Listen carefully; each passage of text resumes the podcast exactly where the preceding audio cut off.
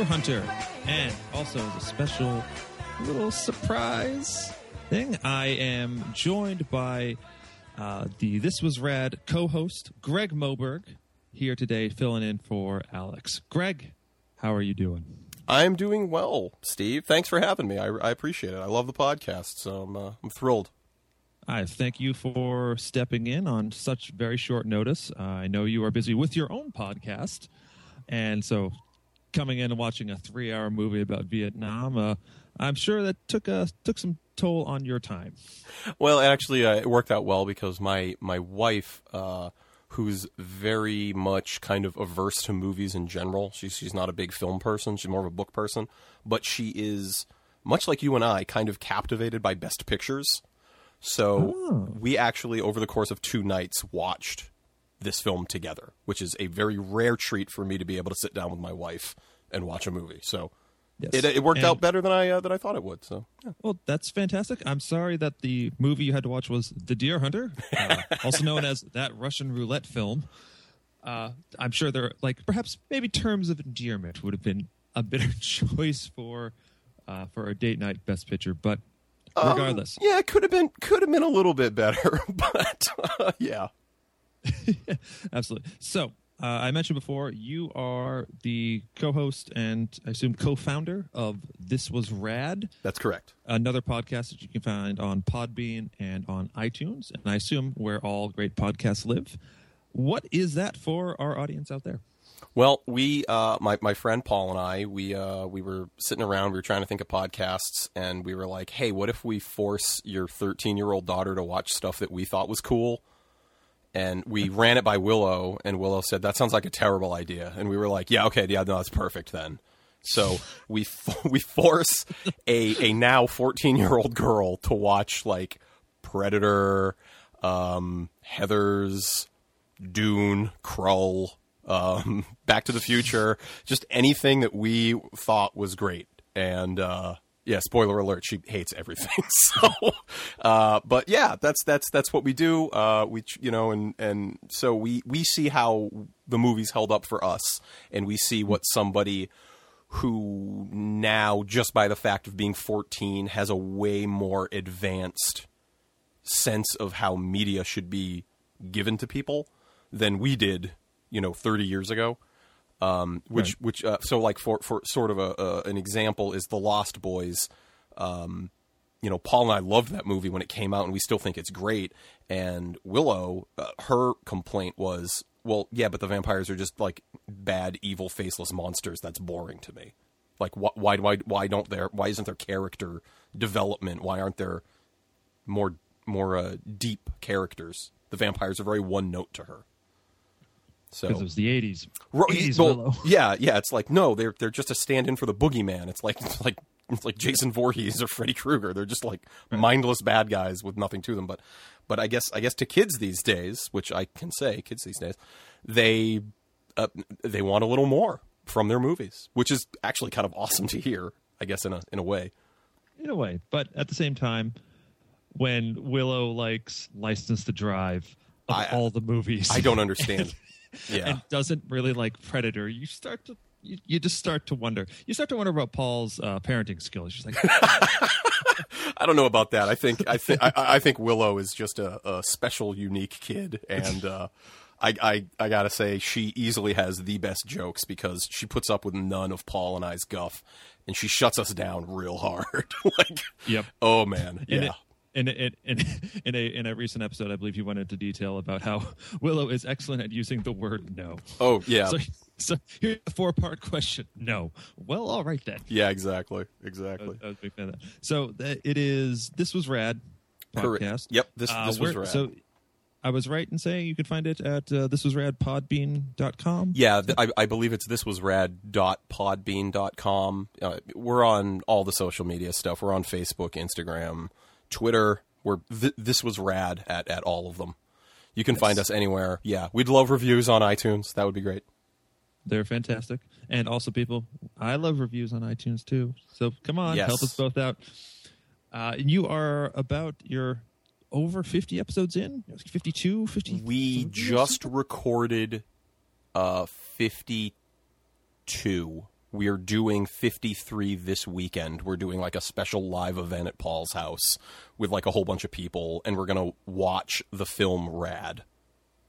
live. oh you found well, we you we, found, a- you we found tracked yeah yeah. The film rad is very hard to track down. And by that i mean you have to physically order a copy from amazon. That's my version of hard to track down. So that's yeah we had to physically order a copy. And it wasn't even prime so we had to wait like a week for it to show up. Oh it was awful it was terrible and but um yeah it it showed up in time we were worried it wasn't going to but it did so yeah we, we've got about i think 15 or so people we're gonna live uh, watch the film live and then immediately record an episode with a very small audience. Oh, I am so looking forward to that. So, audience, you should tune into that. But uh, I guess in the meantime, before you tackle Rad, you're going to be help tackling uh, something a little before the 80s and something that may, I don't know if you can call the Deer Hunter Rad, but that is what we are doing uh, in honor of the late Michael uh, Cimino, Camino, whose name I, I, I I'm going to stick with Semino. I have no I'm idea going to if stick that's with right. or not. too, uh, who passed away recently. We are. This is our special sort of tribute episode to his uh, Oscar-winning film about Vietnam, The Deer Hunter. And yeah, so Greg, have you had you seen The Deer Hunter before this? I had um, my my brother and I, uh, growing up, um, actually attempted to watch every Best Picture nominee um, back when. So this was in, in the, the late '90s. We we did not get terribly Wow. far, uh, sadly, but we, we this was one of the ones that, that we had we had watched. So yeah, yeah. I but I had not seen it since. So it had been a Right. good twenty years. Wait, every Best Picture nominee. No, no, I'm sorry. Every Best Picture winner. That w- Oh, that, okay. that would have been bananas if we'd seen every Best Sorry, no. Every Best Picture winner, and um, I think we we I don't know. We made it through about thirty of them, I think, and then we just stopped. Right. There uh it's some of them are surprisingly hard to track down, especially the older ones. Yeah, yeah. Yeah, it's bad. Uh, I actually had a similar experience. I remember when I was 14, like ages 14 to like 16, I had a binder that I would print up from the Internet Movie Database way back in the day. I print up all of the uh, Academy Award, like all of the awards, all the nominees, and put them year by year, and just go through and try and memorize all the who won what and who did this and, and all that. And I too used my local video store to pick up the VHS version of The Deer Hunter and watched it. Uh, I don't want to say too young, but definitely I don't think I think a lot of it went over my head and I didn't fully appreciate the themes that were on display at the time. And plus it was also a VHS copy and it was like watching in the middle of the day and not the best experience uh, for watching a film like this. I also So watched this film on VHS. Yes. Yeah. Back Two two VHSs, no less. Yes, it was. It was. It was the. It was the double set. I was always very excited about those. Like, ooh, it's going to be a long movie. Yeah. And for some reason, I equated long movies with like epic and re- and supposedly good movies because a lot of the long movies I had seen, like Lawrence of Arabia, were pretty fantastic. It- well, it, it it was in that era where you know you had these longer movies like um, you know The Godfather is, is the big one. That was when I was growing up. That was the one I always saw, and I was like, oh, two tapes. It's you know The Godfather and The Godfather Two. You know, two tapes, and um, was uh Jeremiah Johnson. I think was that two tapes.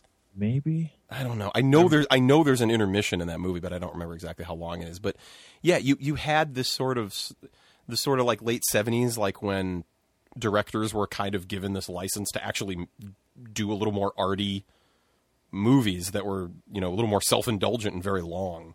Uh, which Yeah. movies are getting longer now? They chopped them way down in the '90s, but like they're getting longer and longer now. Yeah. And not necessarily for the better. I I, t- I think I tend to complain a lot about how the length of movies. I Yep. every movie I see, I I feel like I say you could cut 15 minutes out of it, at least. Yeah, uh, it's very. That's you know, like uh, like honestly, and I think I try I try to make at least one reference to this every episode. Uh, Fury Road, I think, is the perfect length. It's it's one of the most perfect action movies, and perhaps Yeah. one of the most perfect movies to come out, and it's two hours.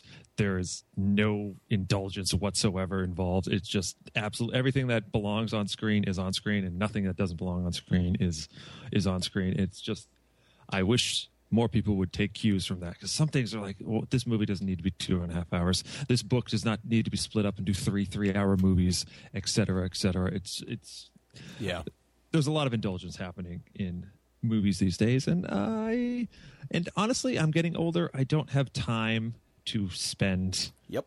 all day at the movie. I certainly you you probably don't. You have a you have a kid. You have a job. Yep. There's I have a you know my wife that I need to spend time with. You know what I mean? Yeah.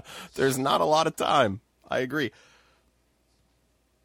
Yes, and um, yeah. So the deer and the deer hunter is three hours long, and uh, I will say it is very much like this could be a play. I think Uh, to to get into a little little more specifics of the movie, it's very much okay. We're in the mining town. We're in Vietnam. And then we're in the mining town again, and then we're back in Vietnam for a little little Act Four coda. Yeah, it's it- it's a um it's a film that has it, it very clearly has three acts in it where you have a a um a wedding and and then it ends with a funeral. And then you have Vietnam in the middle. And it's and and each one of those is about an hour long. So you've got a you've got a 3-hour movie. That's a that's a three hour movie, and it's about Nam. Uh, do you have uh where does this stand? And do you have a favorite Vietnam movie? It's gotta it's gotta get that out of the way. You know, when I was growing up, it was Platoon. That was like I, I thought that was like the greatest film of all time, like through most of high school. And as I'm getting That's fair. older, I I think I've switched to Full Metal Jacket being the best uh, Vietnam War movie. Very nice. That either way, you can't go wrong with either of those. Yeah, I mean, you know, they're both fantastic. Platoon is a is what uh, 88, I think, Best Picture winner. 86. 86? 86. Okay, 86. Yes, it's uh yeah, I mean that is that is a great movie, but um yeah, yeah, Full, Full Metal Jacket just like as as I kind of like the older I get, it just gets kind of better, just ages better, I guess. Uh, I haven't seen either in years. I remember thinking uh, if it's among those two, I think I would pick Platoon because Platoon is a more complete movie. Uh, because much like Stripes, I tend to lose interest in Full Metal, Metal Jacket when it actually gets to Vietnam. But the first half of uh, Full Metal Jacket is just insanely great. Now, And now if if if you're going to say movies that take place in the Vietnam War that aren't necessarily about Vietnam, it's hands down Apocalypse Now. okay, yeah, that's yeah, that's I uh, some people say that's not a war movie because it's not really, you know what I mean? Like the war's like the Right. backdrop, but um and not not the redux. The the the original theatrical Apocalypse Now is probably my favorite movie of all time. Damn. I wish we could talk about that, but unfortunately, we'd have to talk about Kramer versus Kramer instead. Right, yeah, because how the hell did that happen, but whatever. Politics, I assume. Yeah, I guess. And of course, that's you know, like honestly, there's a case to be made for First Blood too. Not ex- not necessarily Yes. about the Viet movie uh, Vietnam War, but it's about the experience coming you know afterwards. You know, Yeah. there's big.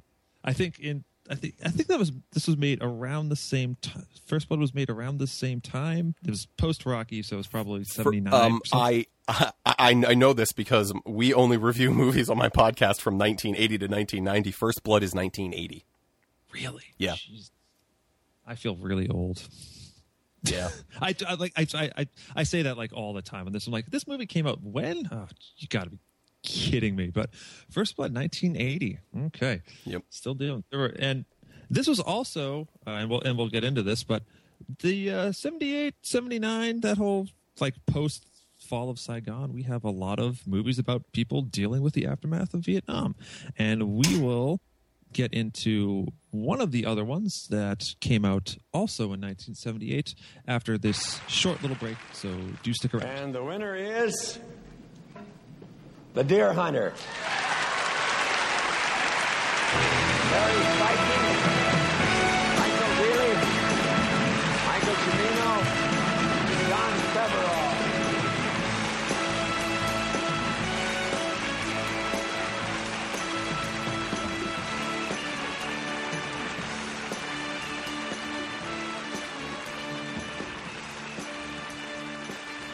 And welcome back to the podcast. I'm your host, Stephen Buja, and with me, guest hosting this week is Greg Moberg from This Was Rad podcast, and we are talking The Deer Hunter, and right now we are talking about the movies The Deer Hunter had to defeat on its way to Oscar and Oscar Watch glory.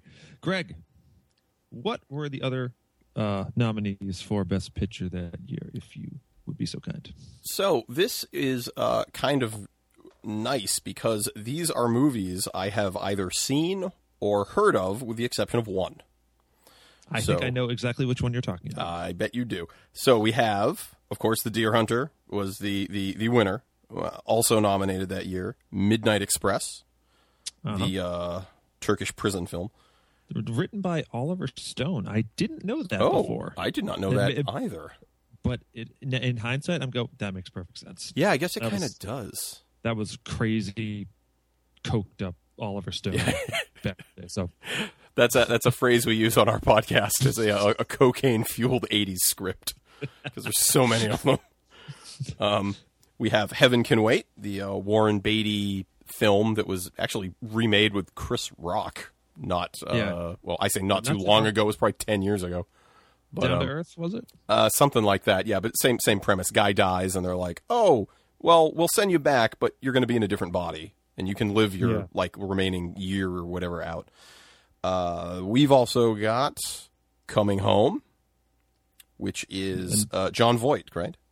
Yeah, Jon Voight and Jane Fonda. The uh, Another another post Vietnam film, right? yeah about uh, the psychological. You know, I believe Jon Voight is a uh, he's a paraplegic and he falls in love with Jane Fonda, who is married to Bruce Dern, who is also over in Vietnam. So yeah, so there were definitely a lot of these kind of.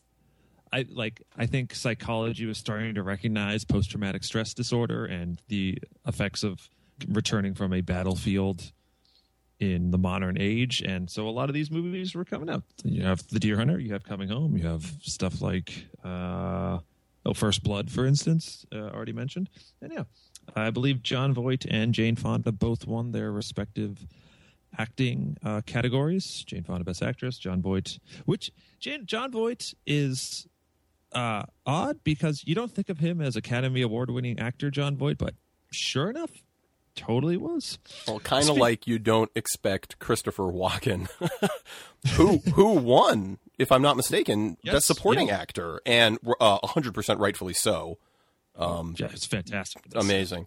And well, Yeah. before we jump too far ahead, the last movie, which you, I'm assuming this is the one, is with you, an unmarried woman. I have never heard of, and I have never seen it. I looked up the plot, but um, it's basically about a woman who gets divorced, uh, kind of, I believe, not really her idea by her husband, and it's kind of her um, fall from grace and rebound, and kind of, you know, getting back on her feet and back into society. Uh, actually sounds kind of interesting, but I just I, I've never heard it mentioned in like like you know books or anything or, or critic lists or anything. So I'm I'm unfamiliar with it. Nor have I. At, looking at this list of these movies, I am shocked with that. I because I believe Un, an unmarried woman is a comedy of some sort. That's what that's the feeling I got from it. It has some, maybe some. Yeah, I mean, he- Heaven Can Wait is also kind of a weird one to get nominated because Heaven Can Wait isn't necessarily like a like a hilarious hilarious comedy, but I mean, it is. It's got a lot of like funny parts to it. I don't know. It's and I, I'm uh, maybe it's just me, but I feel like it's always kind of these like hard hitting emotional dramas that deal with like main characters and tons of pain. Right. Always seem to get nominated. I mean, I mean, look at the other nominees. You have Nam movie, uh, and Nam movie, Nam movie, and a prison movie. You're Tur- like- Turkish prison, um, where where when you think you're about to get out, they add 30 years to your sentence, so you're forced to escape. Yeah, yeah, a nice lighthearted romp for the family. Yeah, and I, I think when did the Academy stop nominating comedies? I mean, just the year before they gave Annie Hall the Best Picture, and that's still today just absolutely hilarious. And you, you uh, never. Uh, it it doesn't seem to happen. You I- stuffy costume dramas and other. Yeah, I think what was it? Um, uh, didn't Tom Jones win Best Picture? And that's a that's another straight out comedy. Yeah, that was back in was like Albert- '64. Albert, yeah, Albert Albert Finney in his heyday. Um, God, Jesus, that guy's still around. Oh My God, no, Uh, I just, I, uh, we just because he's because he's British. The British Yeah, will yeah. outlive us all. absolutely. We just saw him in Ocean's Twelve, and man, that guy's just, he's just fantastic. Uh, That's a Class act, always. classic, right? But um, we're not talking about. We could, we could talk about all those movies and all and all this stuff. We'll save that for another podcast. Are we are we going to do a, a three hour podcast to go inside three hour Deer Hunter film? Act One? Yeah, talking about all the other movies we we want to talk about, in addition to the Deer Hunter. But uh, okay, so the but the Deer Hunter, okay, it won Best Picture. It also won uh, Best Director for the director of Thunderbolt and Lightfoot, which I'm sure we could just make a podcast out of if we wanted to. Uh, the aforementioned uh, supporting actor Christopher Walken, Best Sound Mixing and Best Editing. I'm gonna, I may call some shenanigans. on Shenanigans last- on editing On- like crazy. like in fact that's my first note but we will get into that at the next section but it was also nominated for best original screenplay i believe the story was there was this screenplay about russian roulette and they decided to turn it into a vietnam movie so just right there that's like a that's that's a bang up job guys that's that's a real that's a real those are real crowd pleasing things to be talking about Yeah, jeez. uh, best cinematography.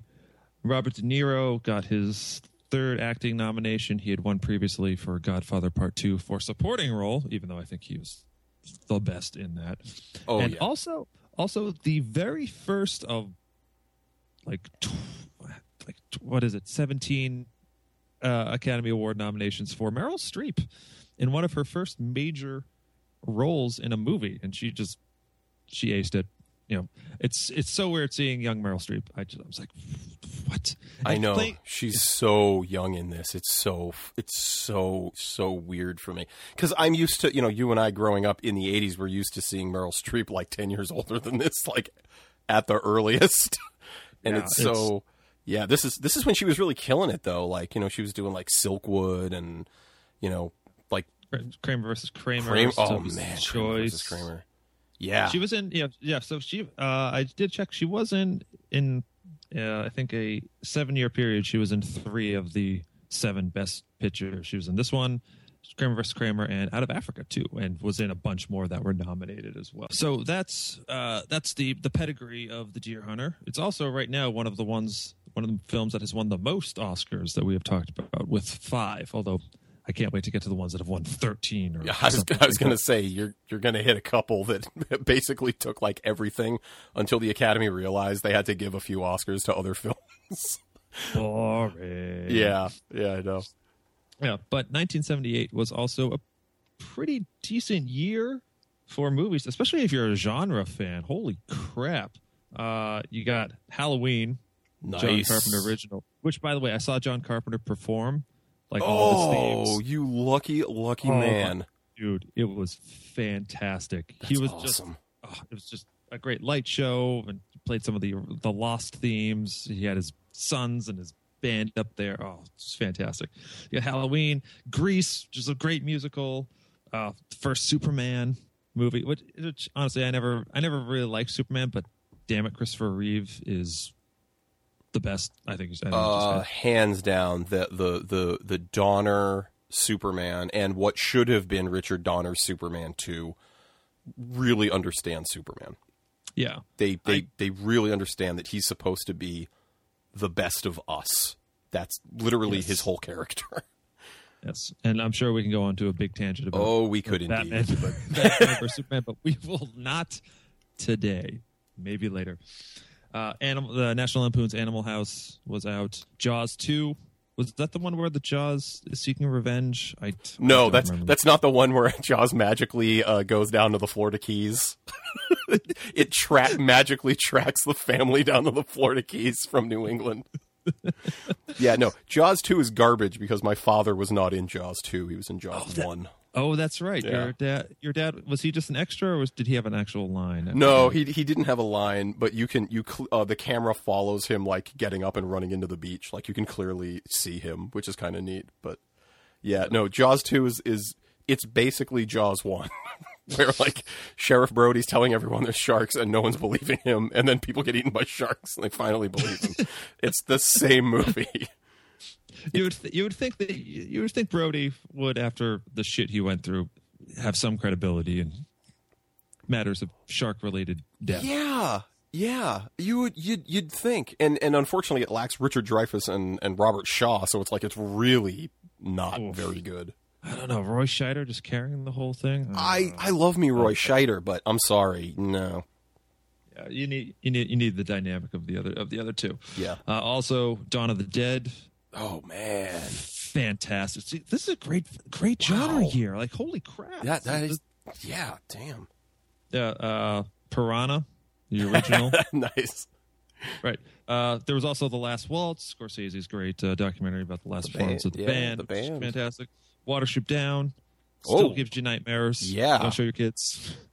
And uh, also, uh, perhaps there are a lot of animal movies, and this is probably my favorite animal movie, Every Which Way But Loose. Oh yes, Clyde, Class- classic. nice. It's, Clint, it's Clint Eastwood and a monkey. Like, come on. what else do you need? I psh, psh, nothing. I don't think you need anything else. Oh wait, you need a sequel. That's what you need. Every yeah yeah it got one. yes it did. Was it every which way you can? Yes, it- yes, yes. Every every which way you can is correct. Uh, also, one of my favorite sort of weird movies, um, The Boys from Brazil. Oh yeah, with Gregory Peck. Yes, yes. Cloning cloning Hitler. Yes. Oh, it's really an offbeat movie. Definitely worth your time. If just the concept of cloning Hitler like it like in 1978 sounds weird to you and kind of kind of intriguing, just just do it. Oh, that's fantastic. God, that you know that trope. Uh, I, I I hope that science fiction trope never dies, and people are always try to clone Hitler, and it always ends up badly, and we have to stop them. I think, I think that I think the world needs a Hitler to rally against. He's a, he's a great uniting force. Yeah. That is the only good thing I will ever say about Hitler. That son of a bitch. we all we can all get behind that he's the worst. Just, Right. just the worst. God damn that guy. He's, uh, he's just terrible. all right, and so- that's uh, Oh no, because you missed the Oh. the the George Clooney classic Attack of the Killer Tomatoes. also came out in 78. Jesus Christ. Yeah, no, man, you're right. It's yeah, Up in Smoke 78. Yeah, as up, in, up in smoke. I honestly, I will, I will admit, I never saw Attack of the Killer Tomatoes the movie, but I did see the cartoon, and the cartoon was fantastic. Well, um, you know, uh, again, cartoons, the um Rankin Bass Lord of the Rings came out in 78. Oh yeah, that's also true. Yeah. God damn. Yeah. Yeah, no, it's a uh, heck of a year. Heck of a year.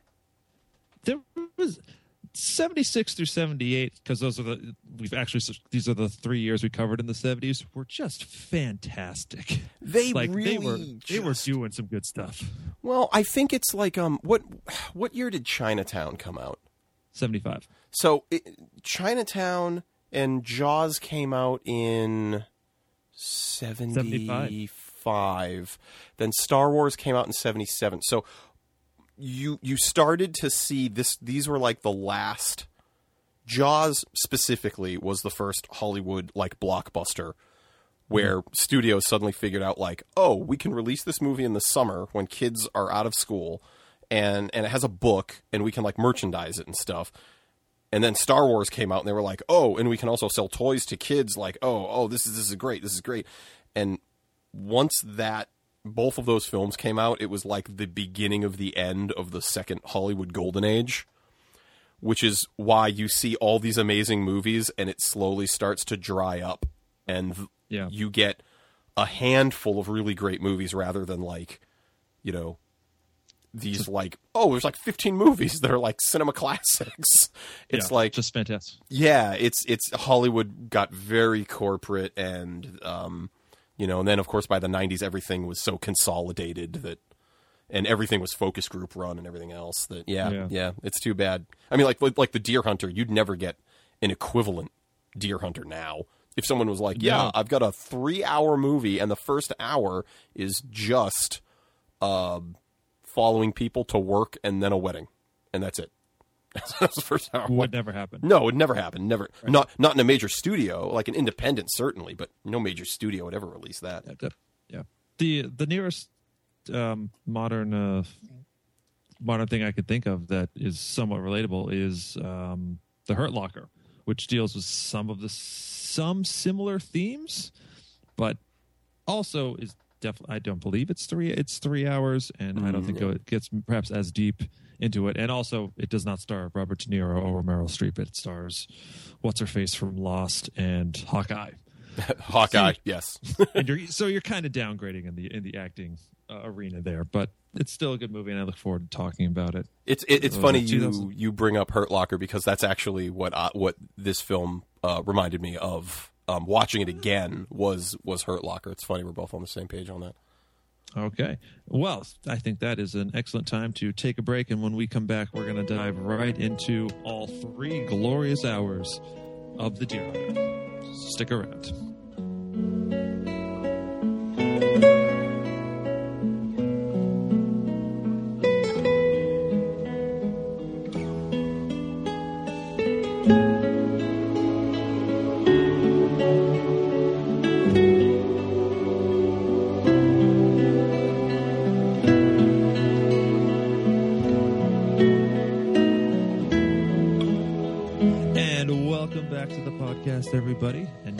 Is time for Greg and I to dive right into, shall we say, go start hunting for the deer hunter. Greg, overall, tell me your thoughts on this film. All right. Well, I'm always curious how I'm going to, much like my podcast that I do, where I watch movies I haven't watched in a super long time. Um, I'm always curious now that I'm I'm older. You know, I, you and I both went to the same film school uh, together. Um, uh, how? State. Yeah. Now a university, college when we attended, but now it's a university.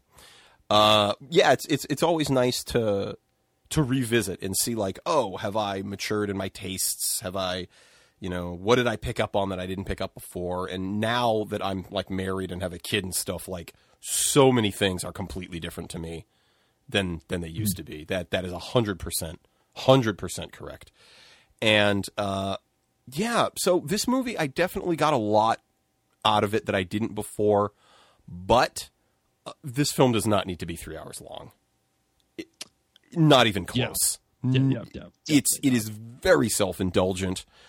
Um, I get what what Michael Cimino is going for here, where the first hour he wants to like make you part of this community because the uh, for for those of you that are not familiar with the deer hunter, it opens up in a Pennsylvania steel town, and you see these three friends. One of them's about to get married, um, and uh, he and his two friends have all signed up for the army, and they're all going to leave in like what, like like two days or something. It's not a lot. Yeah, like they're getting married, then they're going to go on a hunting trip, like the night of the wedding or something like that, and then they just join in the army. Yeah. So, yeah. So the first hour is just them like working, getting out of work, getting ready to go to the wedding, go to the wedding, the party after the wedding, the hunting trip, and then it just like smash cuts to Vietnam.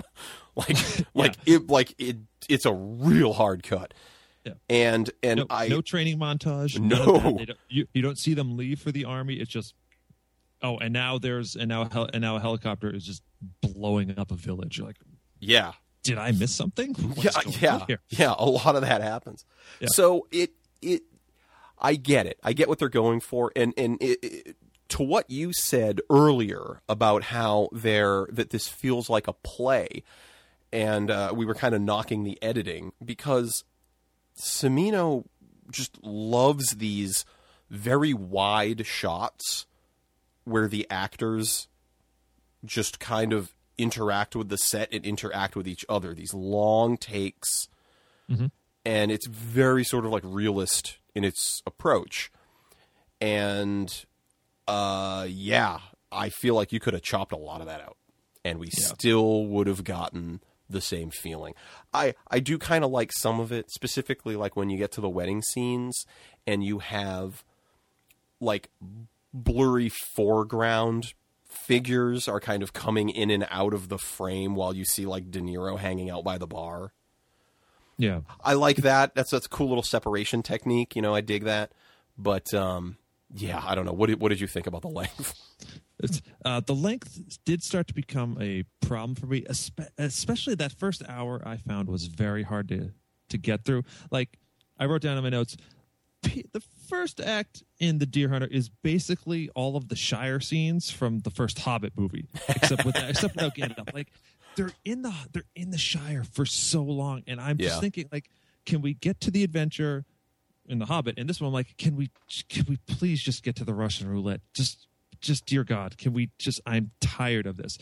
Which, but again, it's not to say that things aren't interesting. Like, I definitely feel like I got to know the characters. You know, you get to, you, you understand who everyone is. You understand who De Niro's. My, like, I knew all the characters' names. Sometimes, like, the fuck if I knew all the dwarfs' names? I don't give a shit about the dwarfs anymore. But I, I care about all these people, even shitty. Uh, uh, uh, Stanley, John Fre- Cazale's Fredo? character. Fredo, just I just he's he's always Shelby Fredo. absolutely. Uh, but yeah, what's, but yeah, what's his but name? it was, Michael? uh, no, John John Cazale. I think John his- Cazale. Yeah, John Cazale. And this he- was his, this was his last role. He he, was- died of lung cancer. He was dying of cancer while they filmed this movie. Yeah, and it kind of does show. He looks even more emaciated than normal. You know, you could. But it does. You do get a sense of a lot of the character relationships in this, the friendships, and like, okay, De Niro's clearly like the leader of this pack.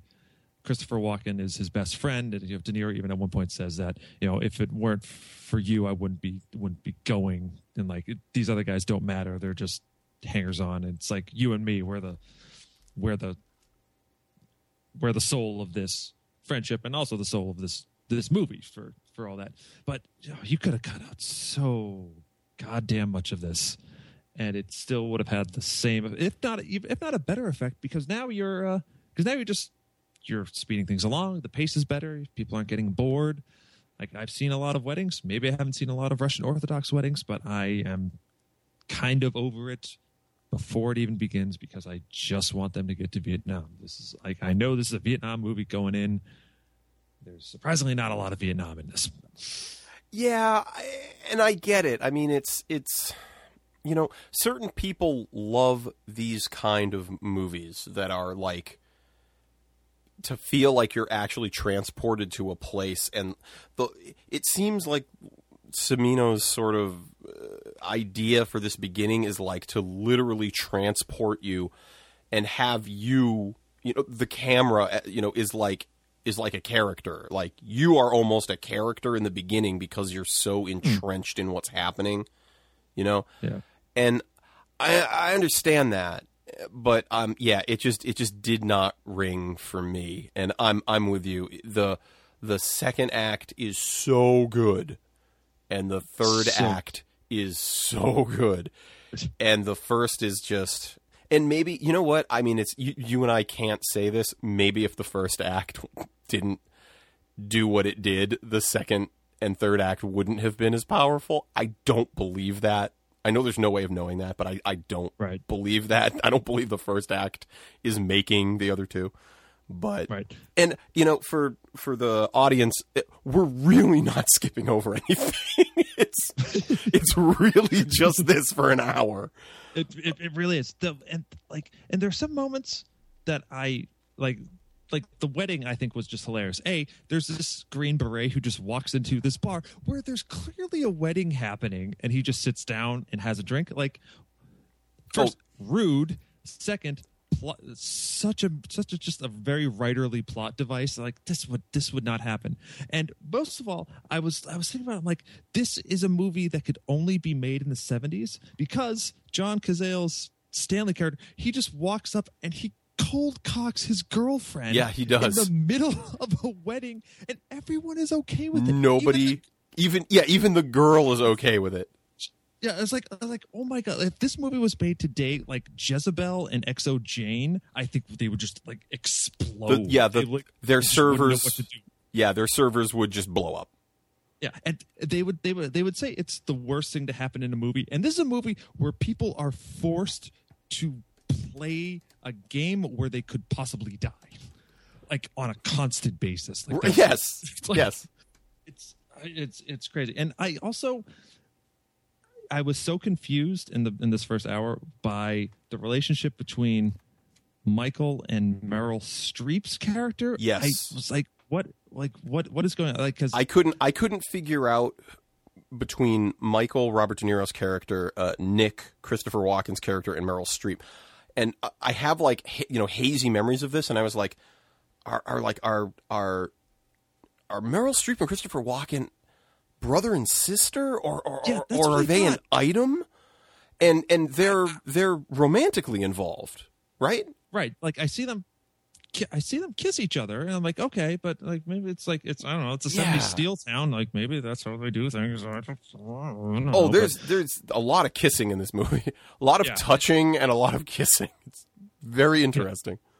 it's uh it's it, it was just just weird and so when it, it came when it came to the post vietnam stuff and michael comes back and meryl streep's like hanging off of him it just, i was like oh, i'm still confused by this it kind of makes sense because they start start start sorting things out and obviously christopher walken is not there that uh but just little just little things like that you could have touched that up you could have taken out one of the two song montage you know, song montages they had of the same song uh, Yeah. which now I now escapes me. The guys are singing, it, and then the the wedding DJ. Oh, it, they're um uh oh, was the song Oh. "Can't Take My Eyes Off You"? I believe. yes, yes, can't take my eyes off you the Shirelles or whoever it was. I Yeah, know. who knows? Lo- lot know. of lot of popular music from the era, though. Um, I I kind of forgot about that. How like there's a um this you know you know what this reminds me of is um an uh, the the way the sound worked is like it reminds me of an Altman film where yeah, he he like kind of an Altman it, it seems like Cimino's like purposefully making it difficult for you to hear what the characters are saying in certain scenes. I had to turn That's on the subtitles about about I don't know 35 minutes into the movie. I'm just like I can either crank this all the way up and like, you know, wake my kid up who's trying to sleep Mm-hmm. or I can just put the subtitle on. so that's that's what I did. But yeah, no, it, it reminded me a lot of like uh, of of Altman and the way he uses sound and stuff. And I don't know if that's just bad mixing or if that was an intentional thing. I I, I did not get a beat on that either way. That, that reminds me that I need to see Mash again. Really, another another great war movie, uh, directed by Robert Altman. Yeah. But yeah, but yeah, the uh, the the sound, and it got and it got an award for sound mixing, uh, which I which I also was kind of thinking. Yeah, there were scenes, there were moments when this, I I, I too felt the same way. I didn't I had to rewind a bit and try and piece together what people were saying.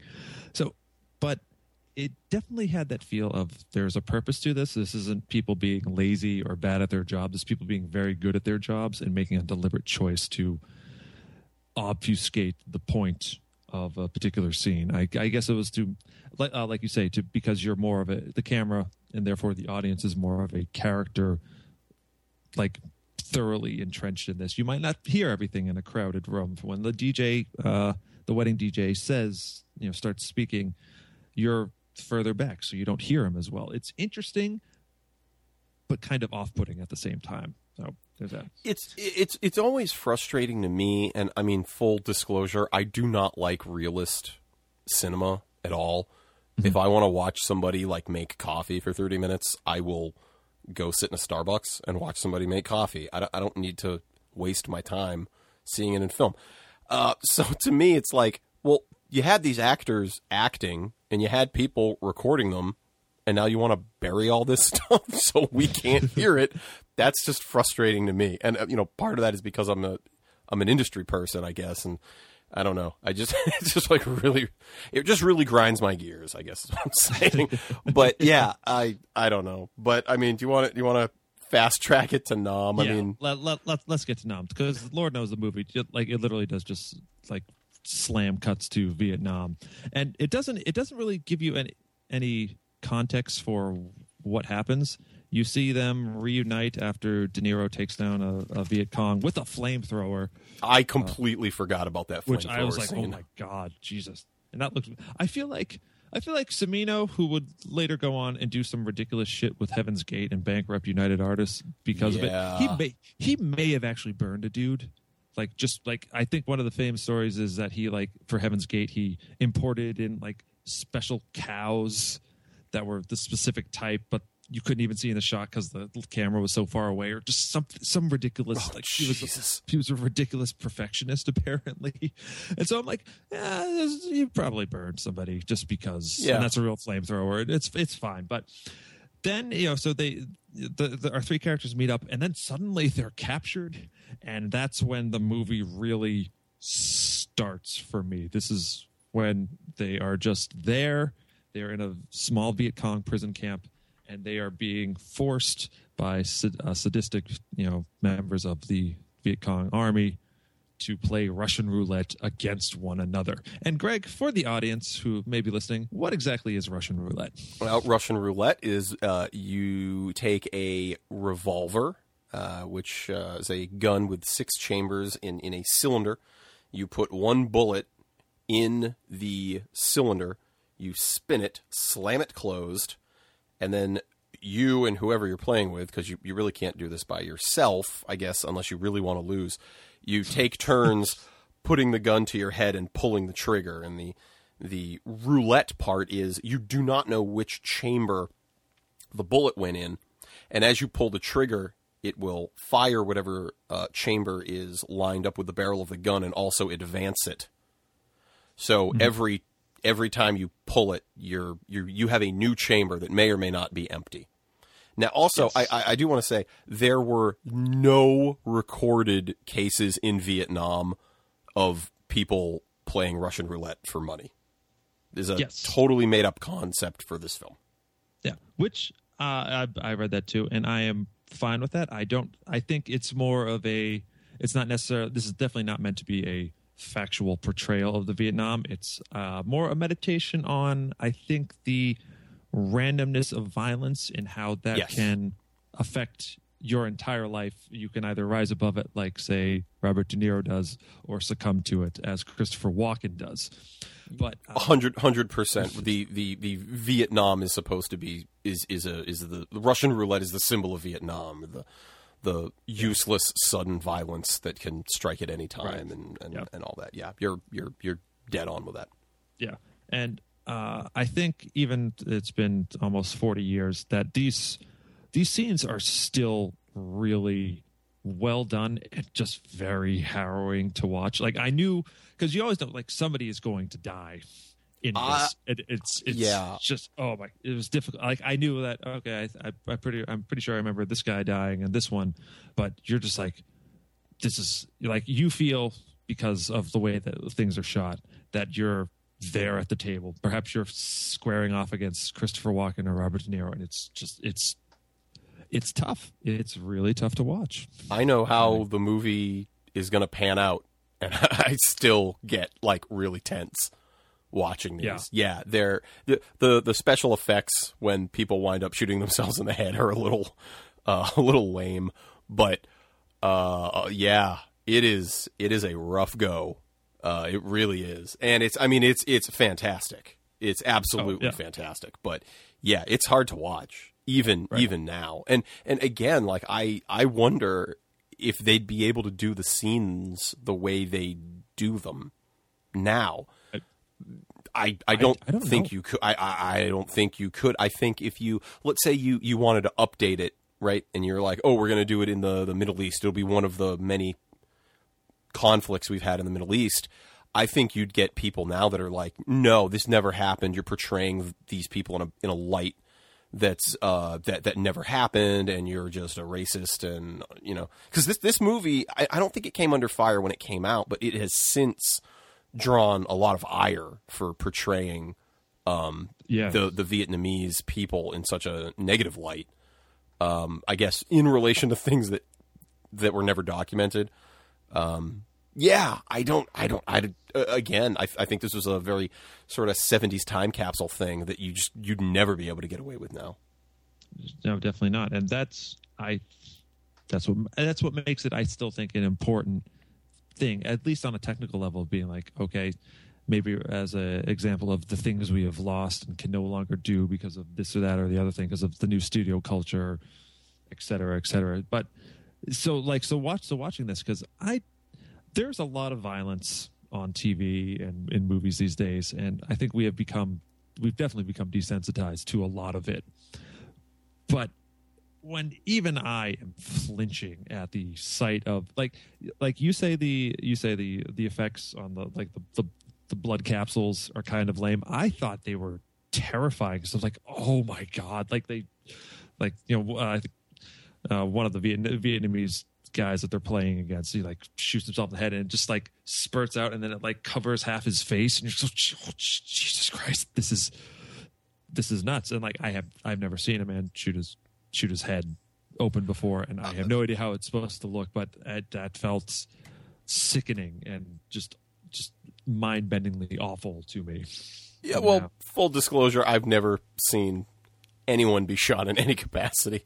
Um, but uh, to me, the, the the most like terrifying things in those are the uh, the clicks, the empty the empty cylinder that, that when you hear that click, yeah. That that to me is just like it's so it should be a relief, but it's not. It's because you just you know oh now it's going to go to uh, it's going to go back to the other person. That's right, it's and every so time and every time you the chances increase. Right. Yeah, I I, I, will, I, I was a little bit confused because uh, during the during the Vietnam because there there are multiple Russian roulette scenes. There like there's it it pops up time and time again, even back home when uh, Michael returns. That uh, but but during the last scene, uh, the, the, the the final the final the final montage, final uh, showdown, they they respin it every single time. And don't they?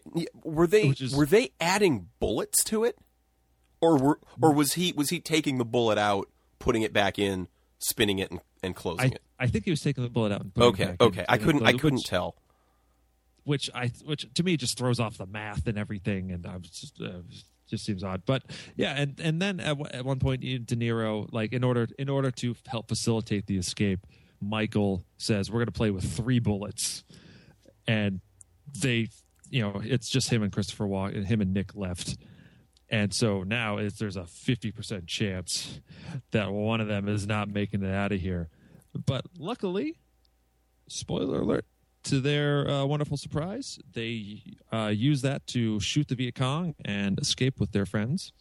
In a very and in like a scene in which I think they absolutely they the actors totally floated down a river and they totally fell off a helicopter that was rescuing them. Yeah, and when when I was watching this DVD, it, it screwed up and it skipped the scenes from when they uh they they made it to the log that they were floating down the river, and then it just like screwed up, and then Christopher Walken was in the hospital. And I was like, I, am pretty sure there's a scene missing here, and I had to explain it to my wife. yeah, but that does bring up a good point. This movie, a lot of some of the connective tissue is really only thematic in nature. Like you go from the wedding to, from the first hunt to Vietnam, and then uh, Christopher Walken gets rescued. Michael drops off his friend Steven on the top of a car, but then Steven somehow makes it home as well. Like it just like it jumps around. It is so very chapter like yeah. that it's a like I guess I guess for me in modern audience way modern movies make are made, it just things feel more a little more connected nowadays but yeah. uh, wasn't necessarily the case with this one. It was uh, it was just it it just had a different flow and feeling to it, which goes back to the editing. I I, I, I want to say there was it feels like there's stuff missing, but I bet there was nothing even shot, and that's the way everything was in the script. Yeah, I actually read I, I read a couple articles about this, and they said that you you pretty much they didn't change anything from the script. It's basically what was on the page is what is on the screen. Okay. So okay. yeah, that that backs up your theory. Um, yeah, and it and it's jarring because you you had this realist approach where like you you literally saw everything in the first hour, and I'm I'm I'm assuming it's like a juxtaposition to to you know go with how Vietnam is confusing and terrifying, and it's you know, and now all of a sudden like it's just jumping around like crazy. just all over the place. Yeah, it's just- it's- it's- Michael's it's back home, then he's back in Saigon, and it's Yeah, yeah. So he, yeah, he goes home, and uh, well, the only person that we see go home is is De Niro. We see him, Right. And and the way they do it is Christopher Walken. Well, we're we're skipping Christopher Walken. He he discovers um, that he's so good at Russian roulette, he turns pro and does it for a living, which is Uh, seems like a real bad way to make a living, in my opinion. it's certainly an, it's uh, a, an almost guaranteed way to make a make a die-in though. Hmm. That's for sure. Yeah, I I feel like uh, I feel like uh, you know on the on the Russian roulette circuit there are no uh, there are no old Russian roulette uh, players. They uh, they all die young. I would agree. I'd, I'd have to say, what must what must the pitch be like? Ah, hey buddy, you you're really you're really good with that six shooter. Have I got a deal for you? Yeah, I. Do you think they have like trading cards and like like rookie of the year? I was, I Oh, was, totally. I was. Yeah, I want those. I want to track down some I- of those like cards. A, a, uh, a Nick Rookie of the Year would be pretty good. He's he was doing that for months and months. Like yeah, what's you- the longest streak? Is it Nick? I- Maybe. if it, it- possibly, I don't know. I don't know. Or is it all of us? Are we just facing death every day and we just don't know it? Could be. Ooh, ooh! I think I think that's a theme right there. but okay, De Niro De Niro comes back. He tries to re- reintegrate with his. Oh, sorry. I was just going to say he he sees Christopher Walken Um. Oh, right. And he he tries to grab him and and bring him back with him to come back to America and Christopher Walken decides to go off with this this Frenchman who's like, "Oh yeah, you can play Russian roulette professionally." And that's that's kind of the last he sees of, of Christopher Walken and Right. then yeah, it just and it again, it's like a smash cut. It's like and then all of a sudden they're back in the steel town and De Niro's in a cab like going going back to this town. Now, I I have a question for you. Okay. Um, Christopher Walken lives in like a sort of like a trailer, and Meryl Streep asked if she could stay there while he was gone. Yes. Does De Niro not have an apartment or a place to live? Good point. It, like we Or we're- or we we're- never see it, and he he's yeah he's having trouble integrating into society. So they say he tells the cabbie like, no no no, just keep going, just keep going, don't stop, just keep going, and he has him bring him to a hotel, and it's like, well, where did he not have a place to live in the town that he was living in and working in? Like, Right. where's all his stuff? Right. Were maybe Nick and Michael were roommates or something? Maybe That could, that that, could be a possible. because it, it, it did it did almost feel like he lived in the trailer too but i don't i guess i guess i guess it wasn't really confirmed or denied i guess i don't know It's a, a- uh, uh, another one of those things that I don't think is germane to the plot, but you know, would be nice to know about it because I think things might make a touch more sense. You know, I- it's not. I don't think it's really necessarily a movie about plot. It's a movie about the emotions and the characters. It's like it's one of those kind of things. yeah But uh, so De Niro, so De Niro comes back, and by the way, De Niro is just he's just he's just great in this movie. I loved him. He was uh, he's a he's he's the kind of guy I'm like you you're the you're the person I want with me in that POW camp, helping me escape and and whatnot.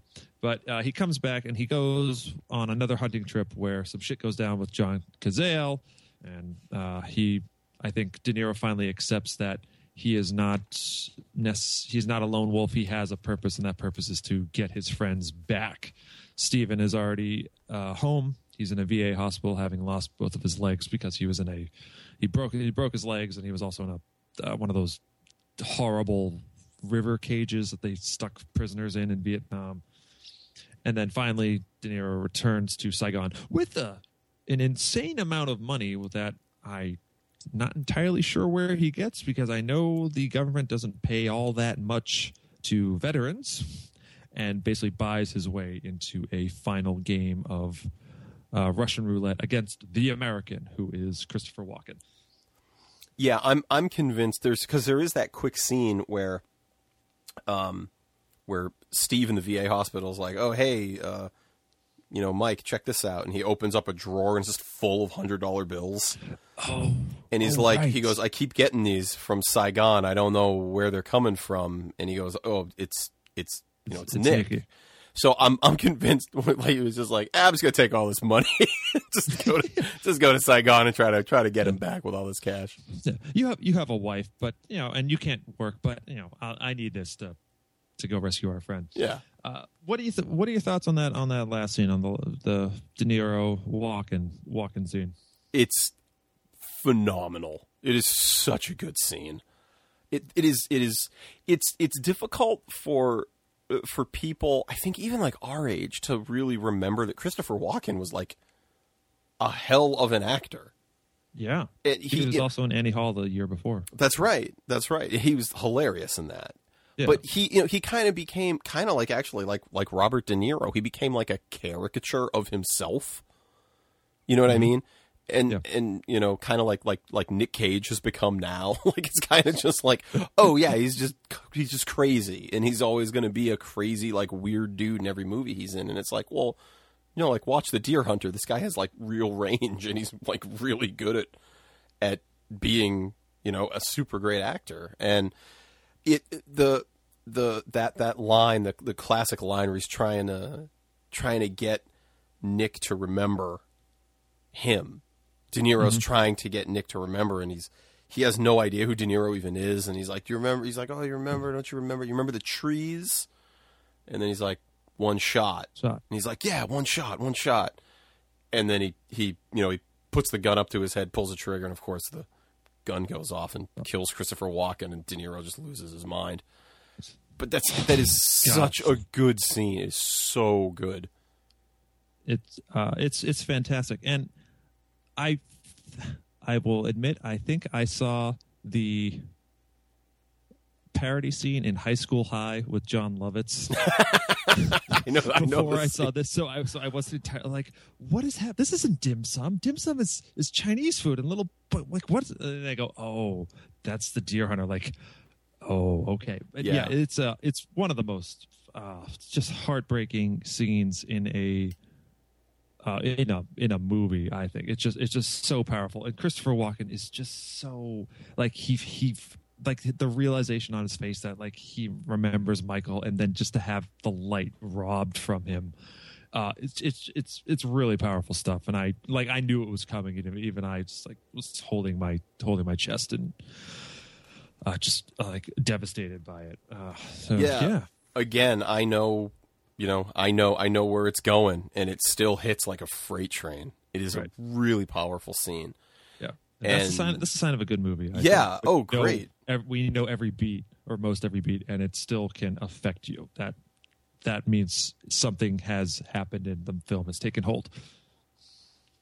Yeah. No, it's it's it's great. You can see why this was such a such an important movie for when it came out. Um, you know, just everything about it is so these these the scenes that stand out are just such standout scenes. Like they're so so they hit so hard that it, it it's just I don't know if it I don't want to say it makes up for the first half, but it just like it once the movie gets going, it kind of doesn't stop.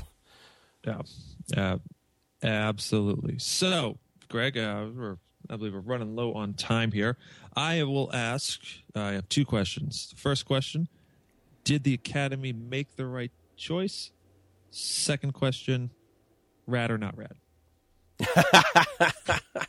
Well, um, uh, I can. I'm going to answer the the second question first, which is there. No, this is not a rad film. um, it's you know I'm I'm very specific in what I consider rad, which is um, uh, like uh, for instance, my favorite movies of of the '80s are not rad. You know, like like uh like Platoon or Amadeus. you know, like those those aren't rad. They're just amazing movies that are you know critically acclaimed and, and important and, and great and hold up. And so, no, this film is not rad. I gotta say though, out of all the movies that were nominated, I think I think they picked the best one. Okay. Yeah. What do you What do you think? I would definitely say this movie is uh, this movie's fantastic. Uh, I have seen a few of the other films like Heaven Can Wait and Coming Home, and Coming Coming Home is a is a great movie, and you definitely um, it definitely deserves to be in the conversation. But the Deer Hunter, uh, despite that shaky first uh, first act, is extremely powerful, even even today, and it's it does have that timeless quality because it, yes, it's a Vietnam movie, but it's really more about the soldier's personal experience in war and the the hell of violence and the the, the randomness Yeah. of, of of it all that it it can be uh I think it's it can be relatable to people you know both on the home front and coming home from uh from the battlefield even today and it's uh they definitely I definitely think they made the right decision in doing this, which is not to say what uh, I believe there is a little bit of a backlash against this movie because Heaven's Gate is really bad. At least I have not actually seen it, but uh, it's the movie that it's Michael Cimino, Cimino's follow up. He was given a lot of money and it made no money and it basically bankrupted United Artists uh, for this. And people have been calling shenanigans on Deer Hunter, saying it's not as good because Heaven's Gate is really bad apparently. Yeah, a lot of people like you know it's it's sort of the separating the artist from the art, and people I think even now with everything else have a hard time not letting future uh, endeavors sort of cloud the past, if, if if that makes any sense. Where you know you you make a movie that bad, it, it should have no bearing on the Deer Hunter. Like it's still an amazing movie, even if he made crap afterwards. Right. It's it's okay. There, it's like um, who's the director who made uh, Donnie Darko? Oh, I'm blanking on his name. Richard. I forget. But he, but like that movie was so great, and everything else he did after that yeah. was not even close. And you know, there there are a few people who have done that where it's like, wow, their first work is amazing, and then they make more stuff, and you're like, oh no, no, no, no, this person's terrible. Well, don't let it cloud your enjoyment. You know, you still enjoyed that that other thing, and that's that's cool. It's totally Just cool. just let it go, man. It's all right. But It's cool. It's cool. but uh, okay, so that that is that, folks. It is the Deer Hunter uh, is absolutely worth your three hours of time. We will give that, and it's uh, that was that was the Deer Hunter. Let's look ahead to what we're doing next week. So here on Oscar Watch, if you are unfamiliar with how we determine the next movie we are going to watch, we roll 2d10 of Dungeons and Dragons, and whatever the number is, assuming it's uh, you know below 88 or you know below 88, we will watch that movie. So, Greg, I believe you have 2d20, uh, 2d10 waiting for us. So, if you will. all right, here we go. Let's see here. We get eighty-five. 85. Ooh, that is the 2012 Best Picture winner, Argo. That is the most uh, Ooh, that's the a most most recent film Yeah. that we have uh, we've talked about. Thankfully, also very easy to obtain. So awesome. unlike the Deer Hunter, which is not available online in any form legally, anyway. Criterion, could you at least release? Like, please, they're, the best picture winners. Can we have them available for us? Thank no, you. it yeah, it But- blew it blew my mind. I was like, I, I can't pay to rent it on Amazon. Um, you know, Netflix, Hulu, none of- none of them had it. I, luckily, the the um, luckily I found it at a library. like that's how I had to track it down. Libraries, folks, they're still relevant. Like not only books, they have movies as well. So, um, Greg, you want to stick around for uh, for Argo next week, unless uh, something else comes up? Uh, yeah, I, which is great. I haven't even seen Argo, so that'd be Oh. fantastic. Give me an excuse to watch it. Okay, I remember Argo being pretty uh pretty good. Directed by Ben Affleck. Crazy. Oh my, he directed an Academy Award. Uh, did he win Best Director? He might have won Best Director too. But yeah. So this has been Oscar Watch, Little House uh, uh Little House Cleaning. You can find it if you liked uh, what you hear, you can send us an email at oscarwatchpodcast at gmail.com. You can find us on Facebook, Twitter at OscarWatchPod, Instagram, OscarWatchPod, and we're on social medias, uh, SoundCloud, iTunes, Google Play, all that good stuff. Greg, where can people find you? Uh, you can find me if you basically just Google "This Was Rad" or "This Was Rad.podbean.com." This was rad on Facebook, Twitter, Instagram. Um, you know, and as always, review this and "This Was Rad" uh, on iTunes. We that we would love, love. Steve and I both would love more iTunes reviews. so, Absolutely. but uh, yeah, little podcast people. yeah, every every little bit helps. Tell your friends and and all that good stuff. This has been uh, episode eight of Oscar Watch. Greg, thank you so much for coming in, filling in. I enjoyed having a conversation with you. I have missed you, dear buddy. It is feels feels like it has been too long, and I will see you again next week for Argo. All right, man. I can't wait. I can't wait either. Take care, everyone. See you at the movies.